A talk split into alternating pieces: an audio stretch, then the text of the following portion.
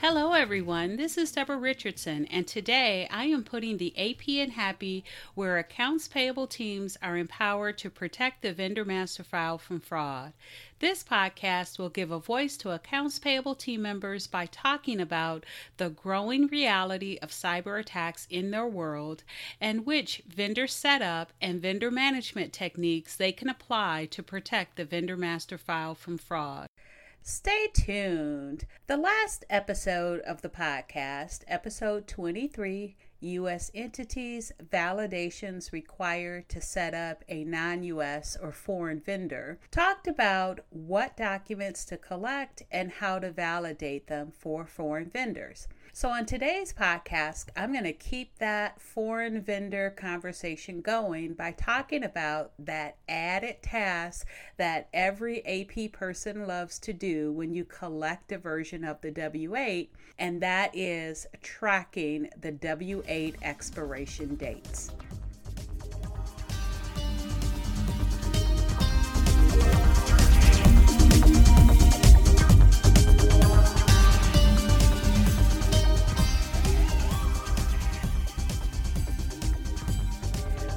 Welcome to episode 24 Tracking IRS Form W 8 Expiration Dates.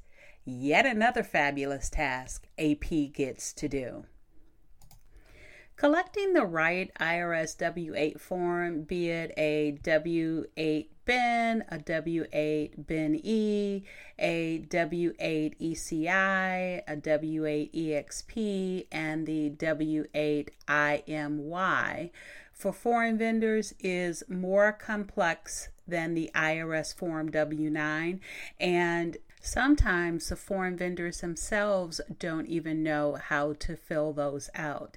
And while I can't help with that, what I can help with is how to deal with the fact that, unlike the IRS Form W 9, the various versions of the IRS uh, W 8 form, depending on the circumstances, can expire.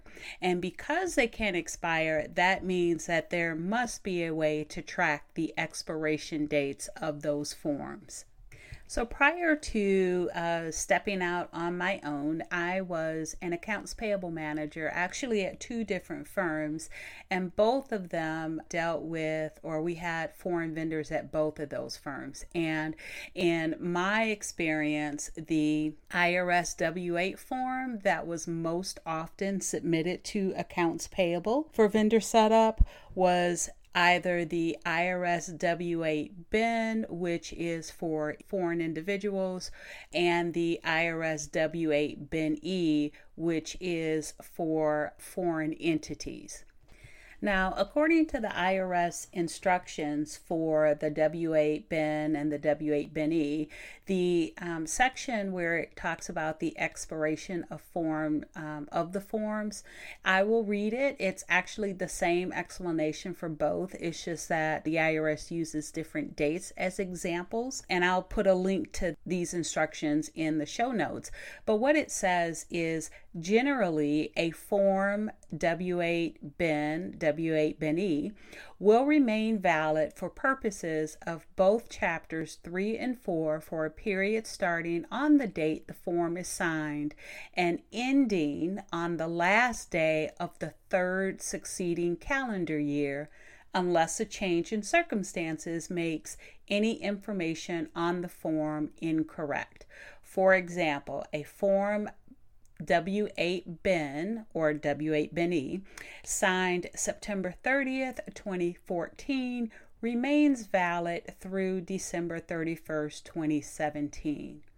Now, the instructions also say, however, under certain uh, conditions, a Form W8 BENE or Form W8 BEN will remain in effect indefinitely absent a change of circumstances. And then it gives these IRS regulations that I do encourage you to either look up or consult your tax professional. Disclaimer I am not a uh, tax expert, but what I am here to do is talk about how to track those expiration dates based on this explanation So, based on the excerpts, and your or your tax professional's um, interpretation of the vendor and the vendor forms, then you may need to track expiration dates of the W 8 forms so you can collect them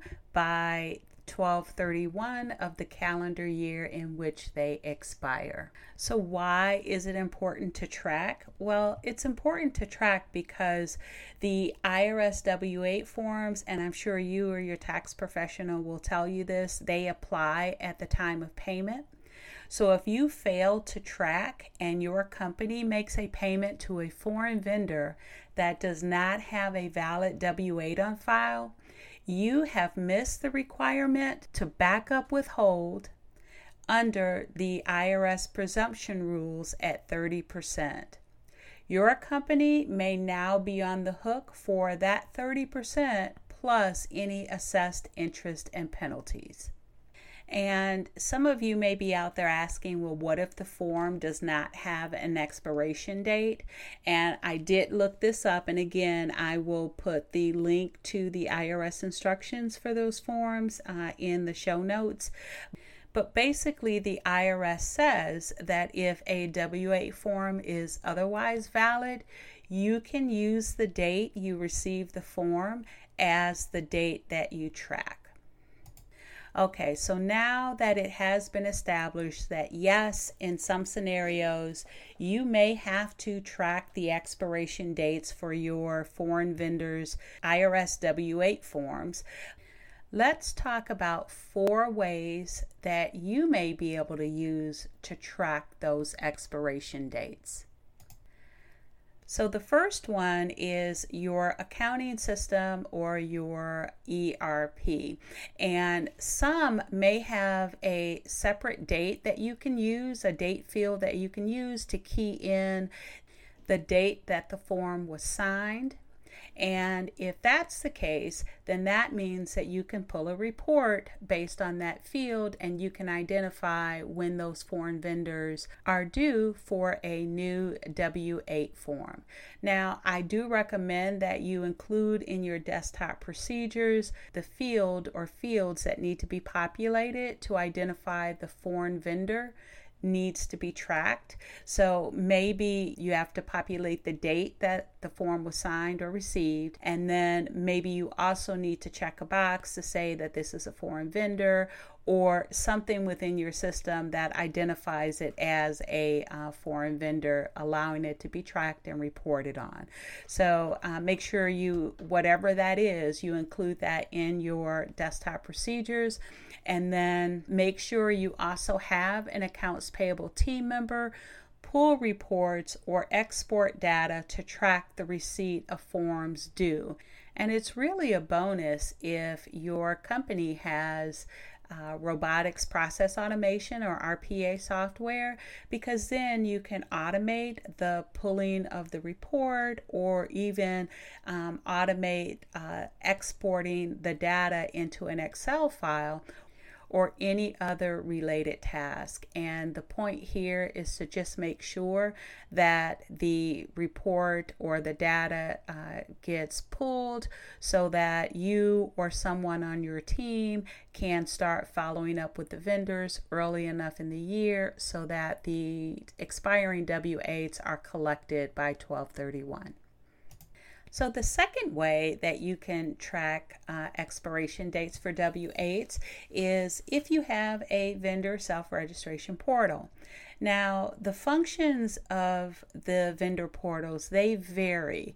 So, unless there is an automated email that generates to the vendor and then tracks the receipt and entry of a valid uh, IRS W 8, full or partial manual tracking may still be required.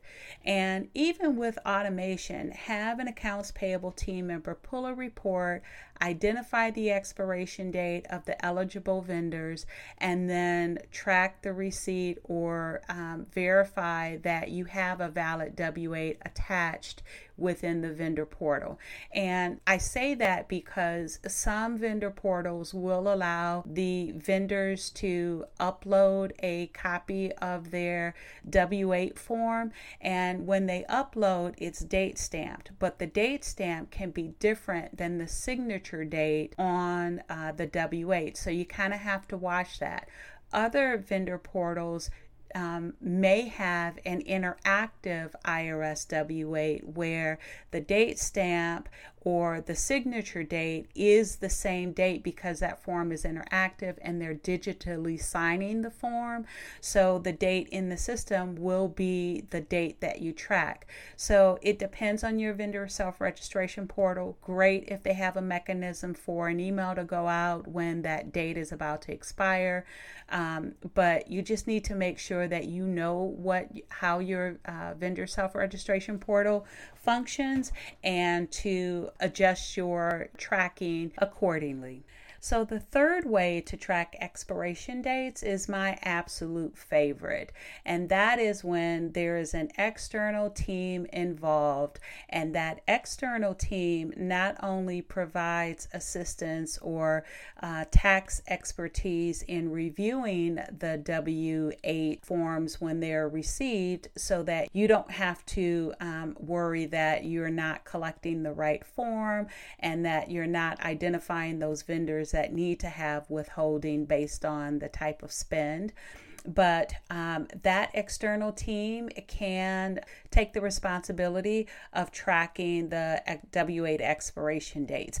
In my experience, though, I had um, a hybrid situation, and this is where there was an external tax team. We had two or three tax professionals and another group, and we would collect the W8s. However, that team needed to review and approve to make sure we had the right forms, to make sure we, we entered them into the ERP system correctly with the correct um, income code, status codes. And that was great because then we didn't have to have that burden of um, reviewing those forms. But the, the the other side of that was is that we did all the other legwork. So we had to do the tracking of the expiration dates and then we had to do all of the follow-up with the vendors to collect the um, the new w8 form. So i had a hybrid. If you don't lucky you but there are some things I'll share with you that I learned in that experience. And the biggest thing is is just to ensure that if you have a new foreign vendor or if a foreign vendor updates their information and sends a new W8, just make sure that team gets them. Also, assign a point of contact and a backup. So, if that external team has questions or they need vendor information or they need invoices pulled, say for when they're preparing the annual tax forms, they have one or two people to go to. So, the fourth way to track expiration dates is the manual process. And I will tell you, I have worked at small businesses, I have worked at medium sized businesses, and I have worked for a Fortune 15 company. And at each business, there was always at least one accounting system or ERP that required a manual tracking process for W8 expiration dates. And at the Fortune 15 company and actually at one of the medium sized businesses as well, there were multiple um, accounting systems or ERPs. And one, I may have been able to track expiration dates in one system, but may not have been able to track it in another. So, everywhere I go or everywhere I went or was, there was always a requirement for at least one of the systems to track uh, the expiration dates for W8s.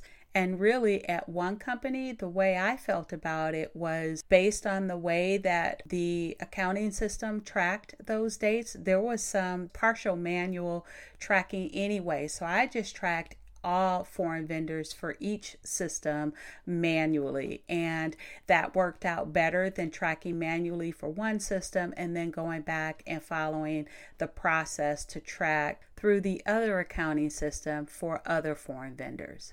And really, especially at the small business and the medium sized business, uh, business, there really wasn't a large volume of foreign vendors, so it was just easier to track them all manually. Now, for a manual process, um, you can create an Excel table or an access database that includes fields such as the vendor ID, the vendor name, the W 8 form type, a contact name, an email address, the date the request was sent, a W 8 sign date, and date the new W 8 was collected.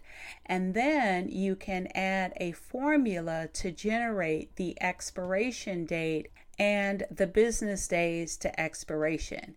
Now, you can get fancy in Excel and add conditional formatting for those that are expiring by 1231 of the current year or even within a certain amount of days. And what I'll do so you can see a visual of that is I will put a link to the blog post that's related to this podcast. And in that blog post, I have a visual of the Excel spreadsheet that I created. So you can get that from the show notes and then go and take a look. Now, one method that some of you listening may use, but I didn't include in this list because I've never used um, that for tracking expiration dates, is tax license software. So if you have something like 1099 Pro or I believe it was called like Taxport or something from Sovos, if you currently use one of those or any other tax uh, software to track your W8 expiration dates, why don't you leave a comment and uh, let us know how that works for you, what you like about it, any tips that you can give anyone that's looking for a different way to track. Okay, so now that I have talked about the four ways to track expiration dates for W8 forms, the first one was the accounting system or ERP, the second one was a vendor self registration portal. The third way was an external team, my favorite. And then the fourth way was a manual process. But whichever way you track W8 form expiration dates, you should all be prepared on January 1 to appropriately flag those vendors who do not have a valid W8 form on file so that you may back up withhold. So if you or your team member have been trying to collect a W8 from a foreign vendor that has not responded by 1231 on January 1, you need to be prepared to back up withhold. And the good news is is that once the vendors see that they have taxes withheld, that is a great incentive to now pay attention and forward the applicable W 8 form. Um, the other thing I want to say is once you receive that valid W 8 form, the vendor is going to ask for a refund for any of the backup withholding payments that uh, you made to the IRS. And the response to that is absolutely not, but in a very professional way. So you can tell them that they need to include those withholding payments with their annual tax filings. And they're still not going to be happy with that, but your accounting system will remain clean. And that is a great segue to end the podcast because no one wants the extra burden of those backup withholding payments, which ironically, many companies have to track those manually as well. So start early and collect those IRS W 8 forms before they expire on the last day of the third succeeding calendar year from the date the form was signed. Okay, so as normal, review these recommendations with your leadership, your auditing team, and or your tax professionals and adjust for your business needs. So thanks everyone. I hope you enjoyed the 24th episode of Putting the AP in Happy podcast where accounts payable teams are empowered to protect the vendor master file from fraud. Don't forget to check the show notes where I will put a link to the related blog post so you can see a visual of the Excel file that I described for the manual tracking method. If you enjoyed this episode, consider subscribing and writing a review of my podcast on the platform that you use to listen. Stay happy.